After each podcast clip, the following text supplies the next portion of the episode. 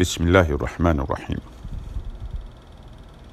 مقال أعجبني فأردت أن أقرأه لكم كتبه الشيخ محمد بن إبراهيم الحمد دكتور مشارك في قسم العقيدة جامعة القصيم.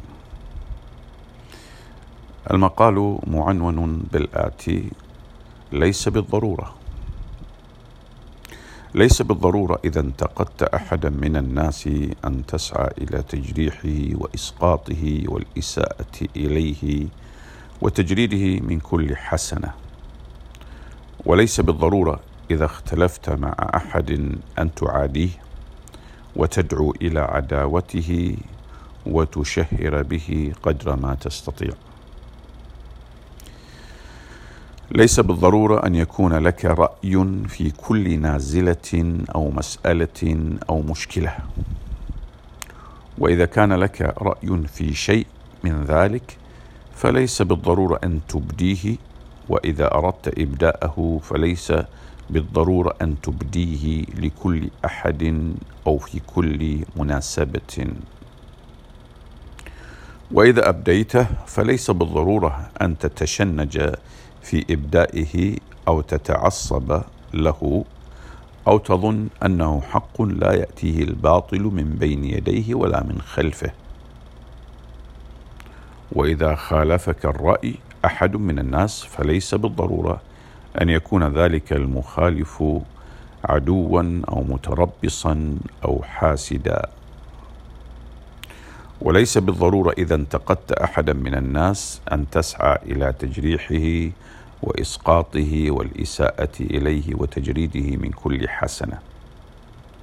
وليس بالضرورة إذا اختلفت مع أحد أن تعاديه وتدعو إلى عداوته وتشهر به قدر ما تستطيع.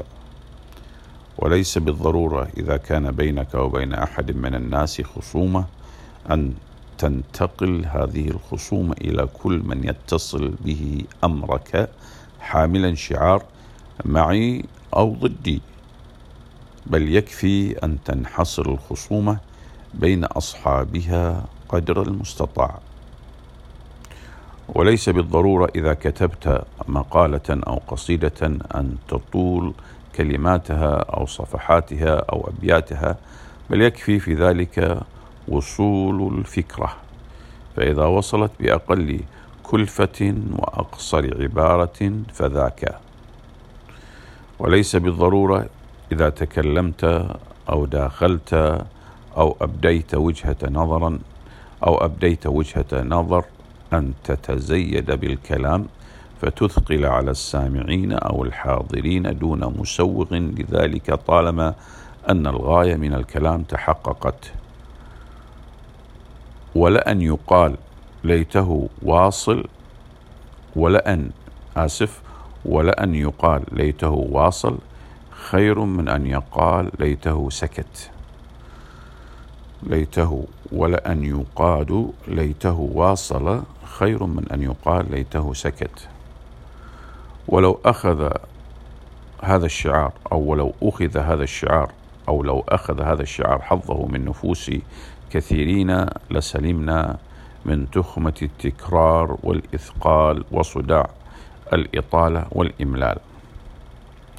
وليس بالضرورة أن تكون المتصدر في كل مجلس السابق لكل حديث ولو بلغت ما بلغت ولو بلغت ما بلغت من العلم والثقافة فليس كل جو جوك. ولا كل يوم يومك. وليس بالضرورة إذا قصرت في يوم ما أو قصرت في حق أحد ممن لهم حق عليك أن تجعل ذلك التقصير ذريعة لاستمراء التقصير وترك الإحسان. وليس بالضرورة إذا كرهت أحدا أن تخبره بذلك بحجة أنك صريح بل الحكمة تقتضي أن تحتفظ بذلك لنفسك. فعسى الله أن يجعل بينكم وبين الذين عاديتم منهم مودة. سورة الممتحنة الآية السابعة. مقال جميل أحببت قراءته لكم لكي نستفيد منه في حياتنا. وجزاكم الله خيرا. وجزا اللهم وجزا الله الكاتب الشيخ محمد بن إبراهيم الحمد خير الجزاء.